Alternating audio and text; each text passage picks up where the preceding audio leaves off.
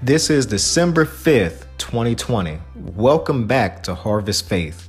Today we're going to be talking about some have, some have not, but we all have Jesus.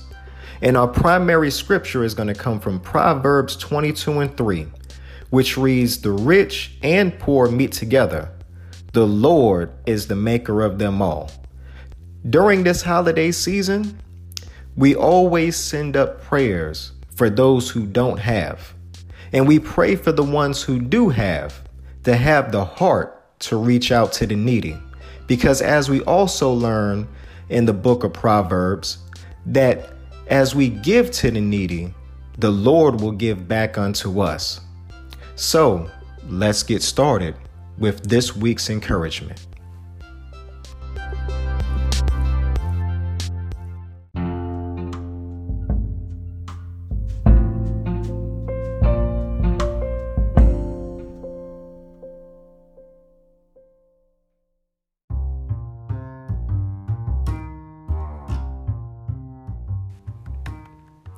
Proverbs 22 and 3 says, The rich and poor meet together.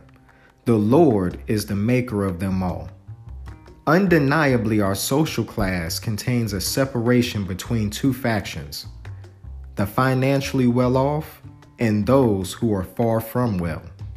Now, these two factions are broken down even more as we study economics, but that's not our discussion for today.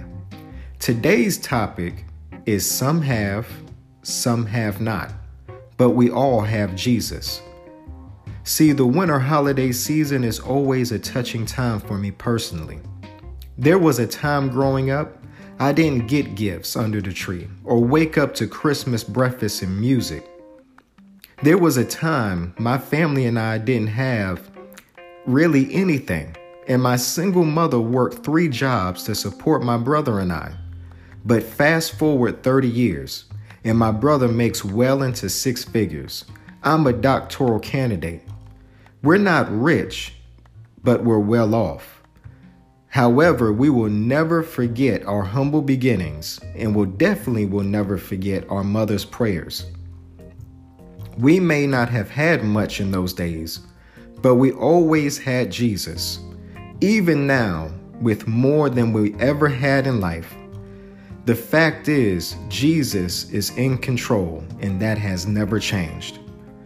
God made the poor man just as he made the rich man.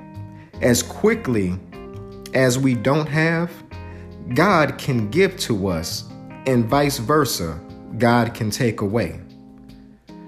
Without that time in my life, I wouldn't know the meaning of giving to the needy and being grateful for what I have and don't have. That brings us to today's encouragement. No matter where you are in life, know God is in control. Be thankful for today. Pray for a better tomorrow because the same God who made the needy gives to their needs and makes them rich.